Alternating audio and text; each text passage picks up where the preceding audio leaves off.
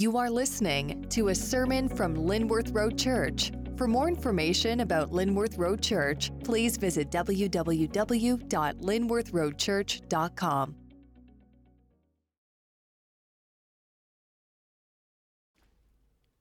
Well, it is easy to overlook things that are small, is it not? It is easy to underestimate people that appear to lack potential. Has that ever happened to you? Someone puts you in a box, perhaps even with good intent, and says, Here is the limit of your potential. We might shrug those moments off thinking they cast no long shadows. Yet for me, the memory of people stating that my personal goals were oversized, those statements are still etched in my memory. I carry no anger or no bitterness, yet I'm surprised at how vivid those conversations remain and that I've never forgotten them. Now, being overlooked or minimized can create despondency or it can create a fight back. A few weeks ago, I cited lyrics from the country singer Travis Meadows. His song, Underdogs, is an anthem to those who've been overlooked in one phrase, and I don't believe I mentioned this previously, he sings about the resiliency that builds in those who've been discounted. He sings, You'll be surprised at the punch we take. We bend, we bruise, but we never break. Now, also, as I thought about this theme, another favorite came back to my mind a song called Little People from Les Miserables sung by the youngest and smallest member of the student revolution, Gavroche. This is the first stanza. They laugh at me, these fellows, just because I am small. They laugh at me because I'm not a hundred feet tall. I tell them there's a lot to learn from down here on the ground. The world is big, but little people turn it around. A worm can roll a stone, right? A bee can sting a bear. A fly can fly around Versailles because flies don't care. A sparrow in a hut can make a happy home. A flea can bite the bottom of the Pope in Rome. Right? I repeat. A flea can bite the bottom of the Pope in Rome. Next stanza Goliath was a bruiser who was as tall as the sky. But David threw a right and gave him one in the eye. I've never read the Bible, but I know that it's true. It only goes to show you what little people can do. When Les Mis was wildly popular, we listened to it all the time in our giant red family van on a CD. Our kids were younger then, and they learned all the songs, memorized them, knew them by heart. Our youngest, the baby at age two, could join Gavroche and sang this song word for word, pumping his fists. The only problem was the use of a mild swear word in a stanza that I did not read this morning. But underestimating little people is a human storyline. Something stirs the heart when small is big. And Jesus himself spoke of this. Turn to page 872 in Luke chapter 13. We are in the middle or in the midst of a section of two chapters that comprise a unit within Luke, chapters 12 and 13. And again, the background is important. Jesus is near the end of his ministry, the cross is near, rejection from his own people is near. And Jesus foresees a judgment to come. And we heard of that judgment last week, and we'll hear more of that judgment next week and we'll also see the tears that it evokes and the great sorrow that it evokes in Jesus' heart. But in the middle of these warnings, in a small, stunning interlude, Jesus acts and speaks about the power of his kingdom and the inevitability or the certainty of its success. At this juncture, with so much on the line, there are truths he wanted his disciples to know, to discern. And these truths require discerning because they're counterintuitive. And these truths remain relevant for us. So, will you stand as I read our section today, Luke chapter 13, beginning in verse 10? Again, page 872, if you have this Bible. Let's read. Now, Jesus was teaching in one of the synagogues on the Sabbath. And behold, there was a woman who had had a disabling spirit for 18 years. She was bent over and could not fully straighten herself. When Jesus saw her, he called her over and said to her, Woman, you are freed from your disability. And he laid his hands on her, and immediately she was made straight, and she glorified God.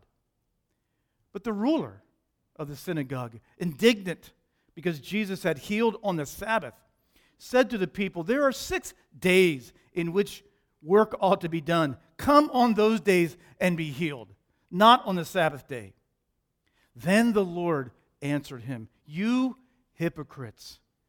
Does not each of you on the Sabbath untie his ox or his donkey from the manger and lead it away to water it? And ought not this woman, a daughter of Abraham, whom Satan bound for 18 years, be loosed from this bond on the Sabbath day? And he said all these things. As he said all these things, all his adversaries were put to shame, and all the people rejoiced at the glorious things that were done by him. He said, Therefore, what is the kingdom of God like? And to what shall I compare it? It is like a grain of mustard seed that a man took and sowed in his garden, and it grew and became a tree. And the birds of the air made nests in its branches. And again he said, To what shall I compare the kingdom of God? It is like leaven that a woman took and hid in three measures of flour until it was all leavened. This is God's word. Go ahead and take a seat.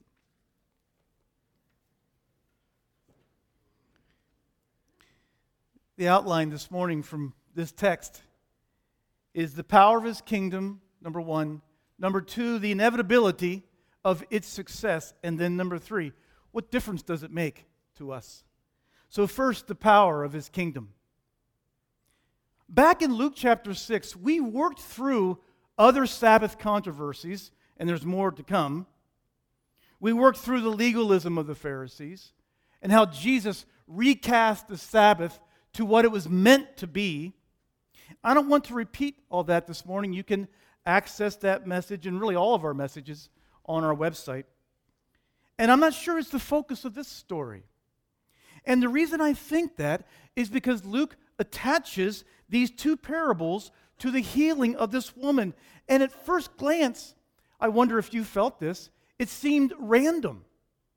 What does a mustard seed and what does leaven have to do with her healing? Because of the proximity of these two parables, I believe in part that the purpose of this healing, besides compassion towards this poor woman, is about an aggressive assault towards a hostile kingdom. A kingdom that represents the persons and the institutions and the entities that resist God the entities that are arrayed against his purposes, Jesus ascribes leadership of this hostile kingdom to the person of Satan. Not merely an abstraction of evil, but a being with vast power and resources. Now, for evidence of this, look at the prominent role Satan plays in our story. In verse 16, Jesus says, Satan is the source of this woman's suffering. And in verse 11, Luke tells us she has a disabling spirit. How exactly is Satan the source of her suffering? Does Jesus mean it in a general way? Sort of a big picture explanation of why suffering exists. Is it a way of saying that Satan is a primary source of evil and human suffering from abuse to wars to conflicts to disease? And is she suffering because we all suffer the effects of living in a world impacted by human sin and the existence of evil? Or does he mean it specifically to her? That this woman is inhabited by an evil spirit, a spirit that has caused the bones of her spine to fuse into a rigid mass. Now, verse 11 might make us think that this is specific to her, my latter explanation. And yet, when Jesus touches and heals her, there is no record of any demon leaving her as if in an exorcism. And that is something we've come to expect in the gospel narratives dealing with such scenarios. Well, here's the bottom line I am posing a question that cannot be answered. There are more details we would like to know, but Luke, inspired by the Holy Spirit, does not give them to us. We can only firmly conclude that somehow the source of her suffering is identified as Satan. Now, something else stands out, and I wondered if you noticed it. It is the theme of freedom. Look at verse 12. Woman, you are set free from your disability. Verse 16. Should not this woman who has been bound be set free on the Sabbath day? Even the picture Jesus uses to rebuke the synagogue leader points to freedom. Look at verse 15. He here uses a very similar word when he describes what we do to an ox or a donkey when it needs to be watered. We untie it, we loosen it. This woman is being set free from chronic physical pain. I've never experienced that, but many of you have. Chronic physical pain. Her condition may have even made normal breathing difficult, unable to ever take a deep breath. She is being set free to take in a full dose of oxygen. But by centering this healing on freedom, by pointing to Satan as the source of her suffering, Jesus is indicating there is more to this than just healing the physical parts of her body. He is more significantly setting her free from the anxieties and the fears that plague human existence.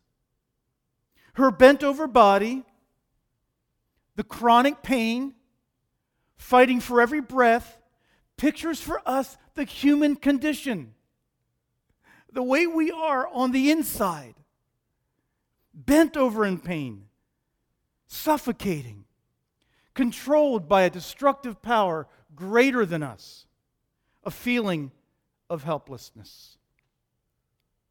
To go a little deeper, to connect this theme to Jesus' ministry, let's go back to the very beginning when Jesus announced his ministry. Turn back to Luke chapter 4, a few pages earlier. Luke chapter 4, verse 17. Jesus is inaugurating his ministry and he says these words, quoting the prophets The Spirit of the Lord is on me because he has anointed me to proclaim good news to the poor.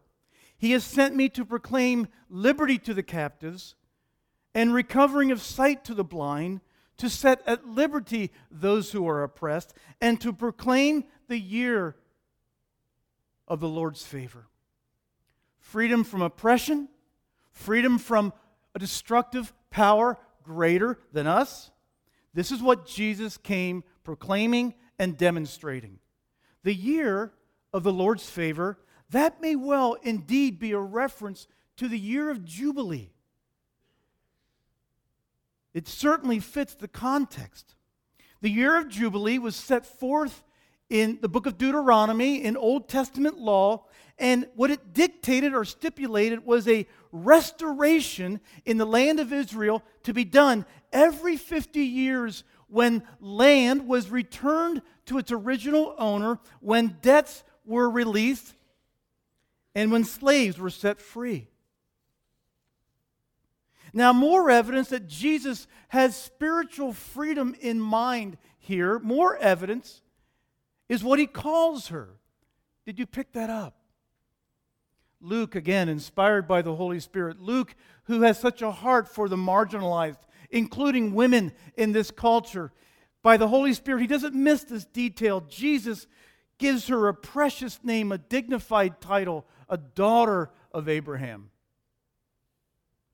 She is a fully vested member of the covenant people of God. You see, Jesus perceives in all of this what we often miss.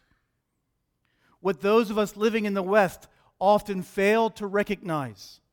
And that is, there is a cosmic conflict surrounding us. The conflict is as real as anything you can see, taste, or touch. Much of the rest of the world, having not soaked in the assumptions of the Enlightenment, still recognize and still take seriously the presence and the power of evil in our world and its power to cause suffering and to cause harm. Now, the Bible affirms this cosmic conflict that Jesus has identified in this passage. Both the authority Satan exercises in our world, and unless we have the power of God, our captivity to him. As self sufficient Americans, right? As self reliant Americans, we believe we are 100% free to make our own choices. We believe we are in complete control of our rationality.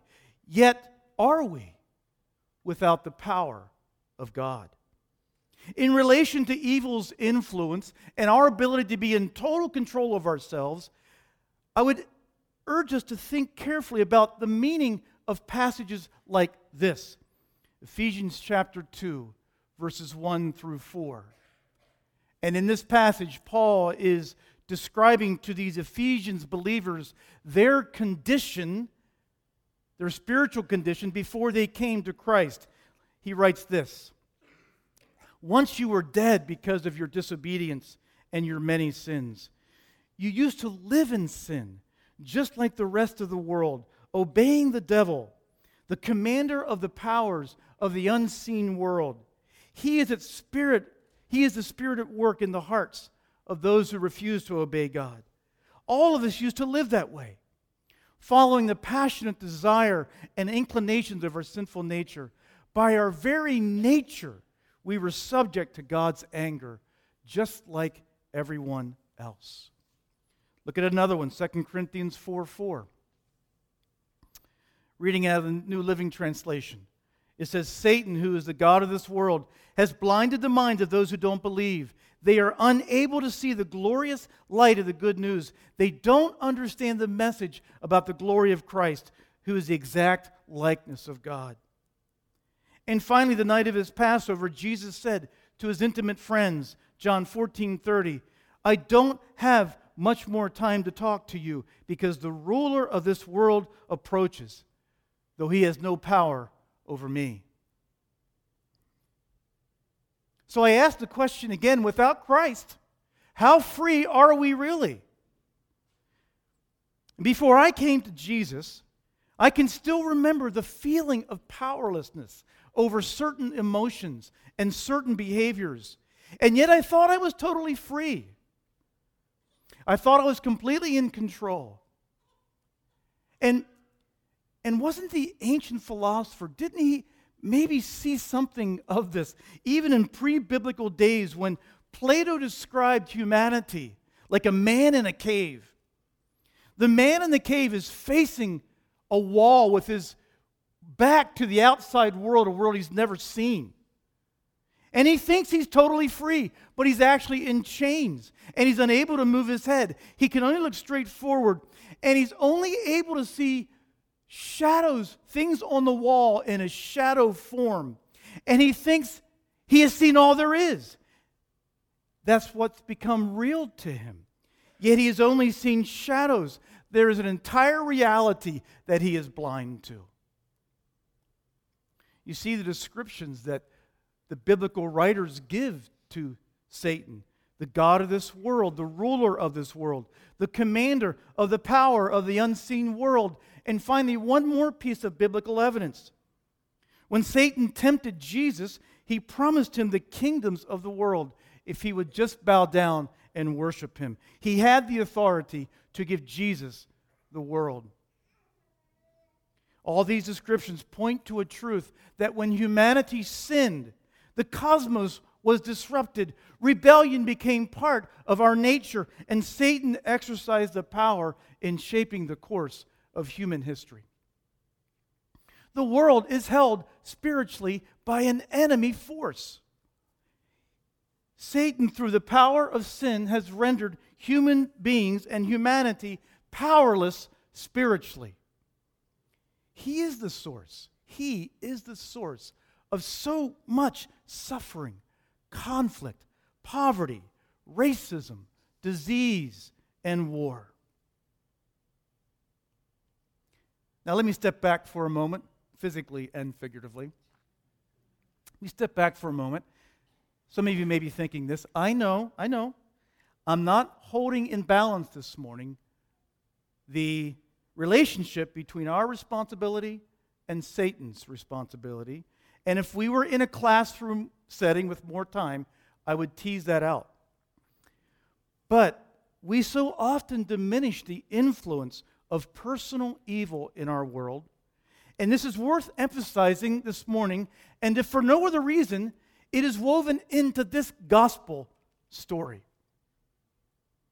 A cosmic battle Jesus saw and that Paul attests to. And getting back to our story now, winding this back to our story, a woman, a synagogue leader, an amazed crowd. This is my point. I think this is what Luke wants us to understand. It was Satan's kingdom Jesus was assaulting and exercising power over. It was Satan's kingdom Jesus was taking back as his rightful owner, as he is the rightful owner. Maybe you've not understood it. We sang it last week, but this is the meaning of the lyrics of the famous carol, Joy to the World. In the third stanza, no more let thorns infest the ground.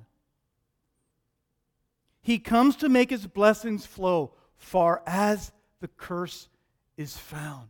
This is the language of Jesus taking back what's his. Bringing blessing where sin has caused sorrow, and bringing beauty and goodness where thorns have prevented it. This is the power of the kingdom. And so now we can make sense of where Jesus goes next, how these seemingly unconnected sections fit together. In verse 17, if you want to look at that, to tether yourself there, the crowds marvel at what Jesus has done. Must have just made that synagogue roar, just all the more, ugh, if you could imagine him. And Jesus is saying yes to the crowds. Yes, what you're feeling right now is not some fairy tale optimism. What you're feeling right now is more than the warm fuzzies of a Hallmark Christmas movie because her healing is a sign of the coming kingdom and it will not be stopped. This is the power of his kingdom. And the second point is the inevitability of its success. Now, if you're watching your clock, we obviously won't spend as much time on this second point. It's important for you to realize that as Jesus was teaching about the kingdom, so much about the kingdom. Keep in mind that in Jerusalem, the talk of the kingdom was like a, like a, like a brewing, frothing cauldron. They were debating it, they were researching it, they were talking about it. It was a hope of the messianic kingdom, it ignited debate by the disciples, by uh, the Jewish leaders, by the people. Jesus' own disciples were expecting this kingdom to come until the last day Jesus was on earth. The disciples, along with their fellow Jews, anticipated the kingdom coming quickly, coming all at once, coming with immediate success, and being plainly visible. But they had not read the Old Testament prophets correctly. They had misread the signs. They did not discern how God will work in the world. And Jesus corrects this right here and now, even though they still didn't get it. The coming of the kingdom is unlike anything you anticipated. And so he uses two everyday, common kitchen, you know, backyard pictures. And he says four things about the inevitability of the kingdom's success. One, it will have small beginnings. Two, it will be hidden. Three, it will be extensive. And four, it will be intensive. Let me explain these briefly. First, the kingdom will have a small beginning. He likens the kingdom to a mustard seed.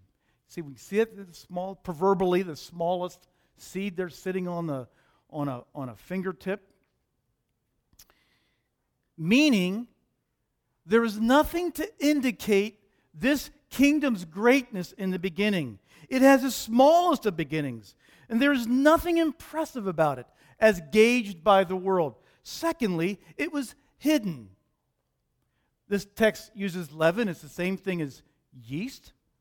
Here we see a picture, uh, see that image next. And this website describes exactly how yeast works. Yeast is the driving force behind fermentation, the magical process that allows a dense mass of dough to become a well risen loaf of bread. And yet, yeast is nothing more than a single celled fungus. Yeast introduced into the flour is barely detectable. Its impact is gradual, not all at once. It is not plainly visible. It works in a hidden way, meaning the kingdom will not always or rarely be recognized by the world for what it truly is. The righteousness of its members will not be understood or appreciated, and those who resist God's purposes will not be stopped or swallowed up all at once. Thirdly, the kingdom is extensive, meaning it extends out. See how the smallest seed will grow into a great tree. It is so big, it'll provide protective shelter for birds. It becomes a refuge. The kingdom, Jesus is saying, will extend to the whole world. And yet at the same time, it'll provide care and protection for its smallest and most vulnerable members. This is the extensiveness of the kingdom of God. And I'm going to take a little break here for a minute and a half. And I'd like you to see a video. All right? You have to ignore the sound's a little messed up, but the images are not. This video captures the expansion of the Christian faith throughout its 2,000 year history. And so you'll see the main image will be just watching the globe and watching the expansion of the Christian faith. But two other things you have to take note of. In the uh, left, what will be your left hand right left hand corner will be a color index showing you the Christian faith along with other of its supposed rivals. And then up in the left hand corner, you'll see the years go by very quickly. So enjoy this. It shows the meaning of this parable in visual form.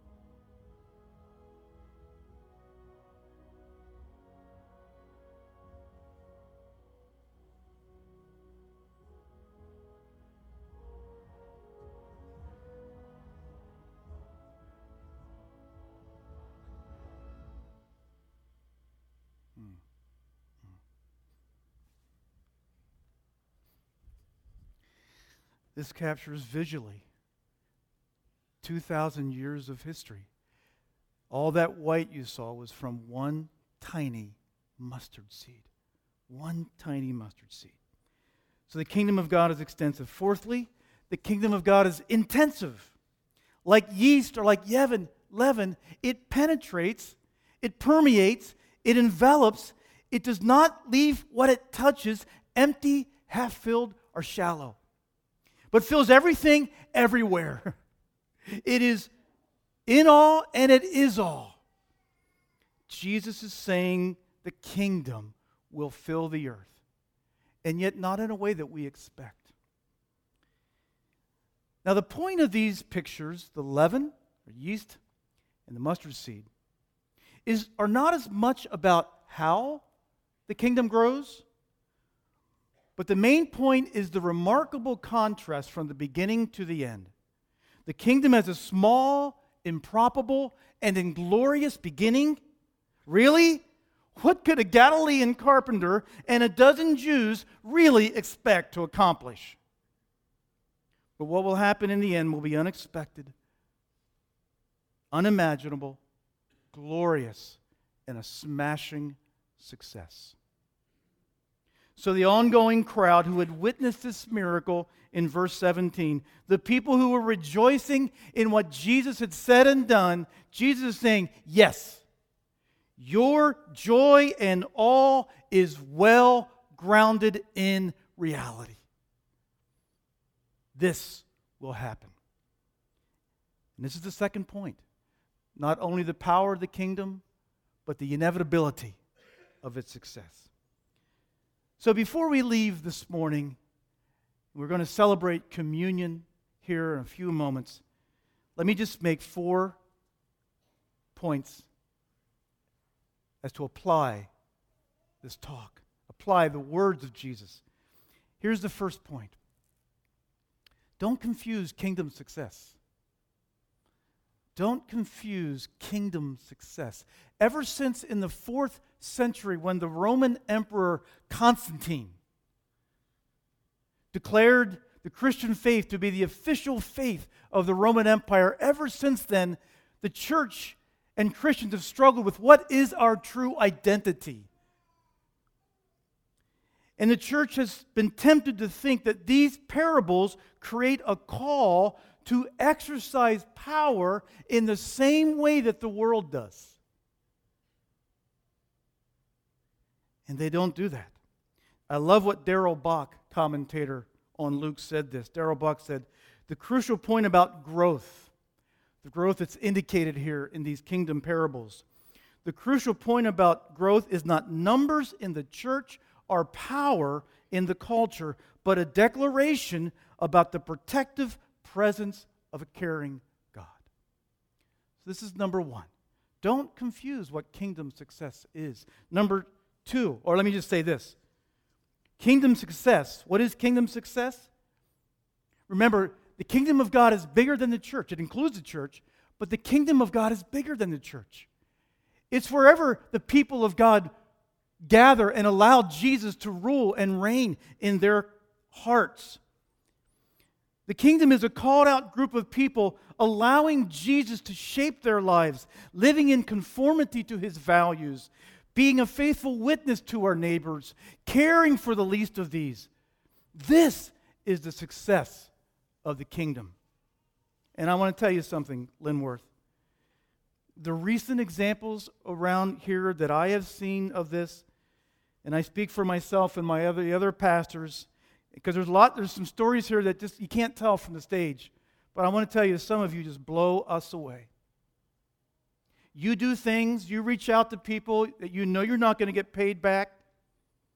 You know, few people, if any, are going to notice it. And you're motivated solely by the grace that Jesus has poured into your life.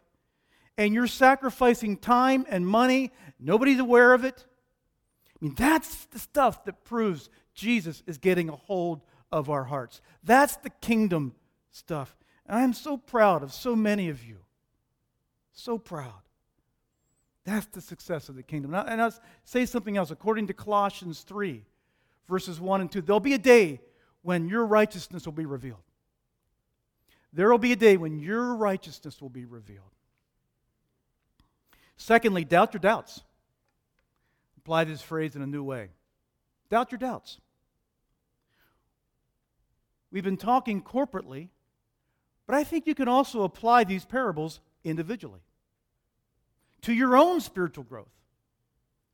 And when your own spiritual growth feels impossible, when you've grown impatient with the pace of your change, when the church corporately feels impotent against the entities that resist God, borrowing a little bit from Hamilton, when the church is out resourced, outmanned, outgunned, outplanned, when you feel like the world is spinning out of control, you might be tempted to doubt the power of the gospel to change your life or to change this world. Jesus demonstrates in this healing and teaches through his words that your doubts lack a foundation. Doubt your doubts. You know, the very first thing a good coach of a sports team must do, he or she, before any physical training, before any tactical training, before any skill set formation. Good coaches understand the very first thing to affect is the belief system of the players, the attitude, the creation of a belief that uh, creation of a belief that they can win and they will win. Jesus here defines the win in the kingdom of God and he ensures its success. Belief is the first thing, so doubt your doubts. Thirdly, you might be small, but you are not insignificant, as my friend Doug Brown says. You might be small, but you are not insignificant. If you think you are too small to be effective, you have never been in bed with a mosquito.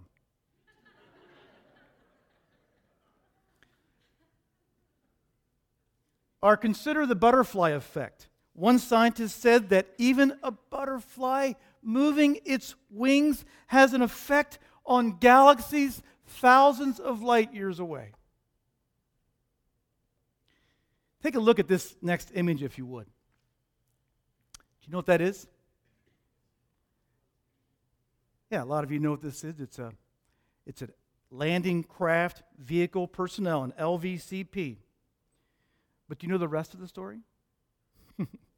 You've seen them on World War II movies transporting soldiers from large Navy ships onto the beaches of northern France on D Day. Dwight Eisenhower said of the man who designed these, Andrew Jackson Higgins, love that name, Andrew Jackson Higgins, who never set foot on a Normandy beach, never commanded a single troop, and never wore a uniform, Eisenhower said of him, Higgins is the man who won the war for us. You see, what is even more amazing is that Higgins did this. He designed the LVCPs without any request from the military and by actually pushing against the wishes of the Navy, who were only interested in larger vessels like destroyers and battleships. Higgins saw what the Navy could not see that after crossing the English Channel, the Navy would not be able to get troops close enough to the shore. You might be small, but you are not. As a believer in Jesus, you are not insignificant. I like the way Francis Schaeffer said it. There are no little people in the kingdom of God. There are no little people. And finally, the fourth point from this text is to praise Jesus as the victor. Praise Jesus as the victor. Did Jesus die for your sins individually to forgive you? Did he pay your personal penalty, absorbing your punishment to relieve the debt that you owed God? Yes and we praise him for it. But Jesus also took onto himself on the cross the full force of evil and Satan's power. the evil that would create concentration camps, the evil that would abuse little children in secret places, the evil that would bring rape and horror and dismay, the full force of evil and Satan's power and fury and rage and rebellion, he took on his person on the cross. And in doing so, according to the scriptures, he actually stole victory away from Satan in this cosmic struggle. Paul says in Colossians that through his death, he disarmed these spiritual rulers and powers, making a public spectacle of them, putting them to open shame. No longer can Satan bring a just, a just sentence of death and condemnation to anyone who is hidden in Jesus, to anyone who places their faith in Jesus. No longer can Satan rightly accuse the son or daughter of God who has given up their own resistance and has bowed their knee to Jesus. Satan was defeated on that day. You know, the cross and the resurrection of Jesus, the ascension of Jesus, that was Satan's D Day. It was the beginning of his end. He still puts up a fight to be sure. There is still much to clean up before V Day happens. Our V Day, when the second advent takes place, when Christ returns. But his authority and his power were dealt a death blow and now, when you and me follow Jesus, when we follow Jesus in saying to us, Go and make disciples of all the nations, we are joining with him to take back what is rightly his. Today, I hope that we can all, with a fresh heart and with fresh eyes, with our doubts doubted, with the accusations and the condemnation removed, that Jesus Christ can touch and heal our bent up, suffocating, chronic pain inside of us and set us free to go with Him wherever He leads to take back what is His. Pray with me.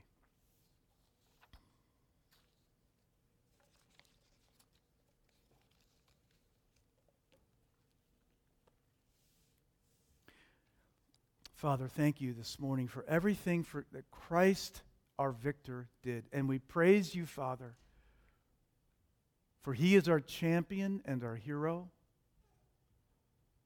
who not only forgives our individual sins, but dealt a blow to evil.